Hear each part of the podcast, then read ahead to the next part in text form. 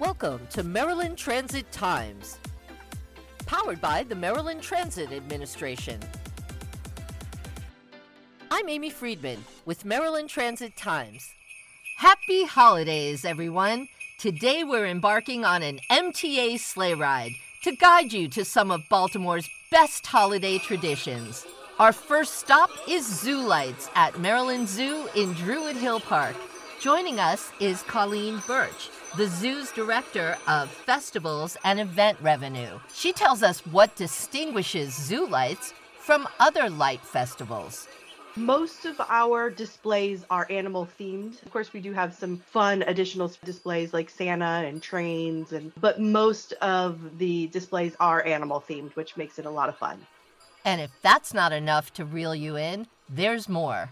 Our train and carousel are included with ticketing admission. And then our concessionaire has some fun snacks like s'mores, hot cocos, churros, funnel cake, all sorts of good stuff. If it's Santa you're looking for, you may want to visit on a Saturday.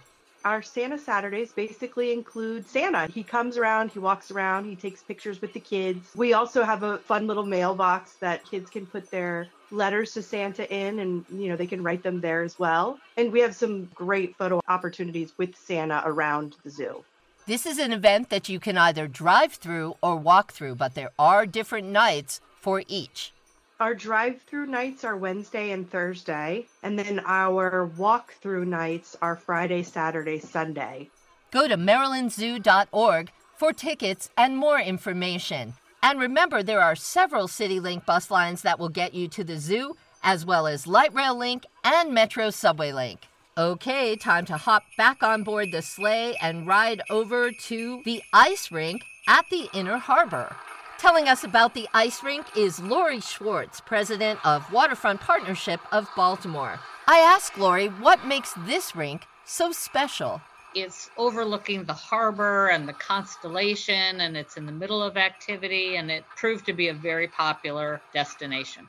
Laurie tells us it's been the most popular year ever at the ice rink, and it seems there are several reasons people are so anxious to get outside and get out and about and be active again with their children. And I think also because there's several activities for people to do in one visit to the harbor. This year there's the ice skating rink, there's the Christmas Village that's a little short walk down to West Shore Park, and they too are having an incredible year. So, in other words, visiting the ice skating rink and the harbor is becoming part of a new Baltimore tradition. I think the rink definitely is part of the Baltimore tradition now. And to top it off, it's easy to get to.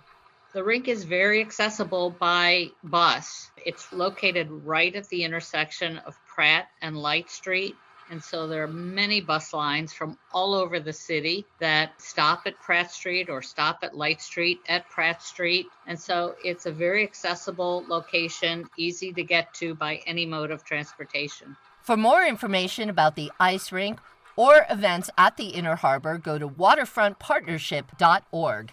We have one more stop to make as we fly over the wonderful Hampden neighborhood and the Miracle on 34th Street display, which includes creative lighting, restaurants, as well as shops. And assuming you don't have a flying sleigh, take light rail to the Woodbury station or buses 21 or 94 to Hampden. I'm Amy Friedman.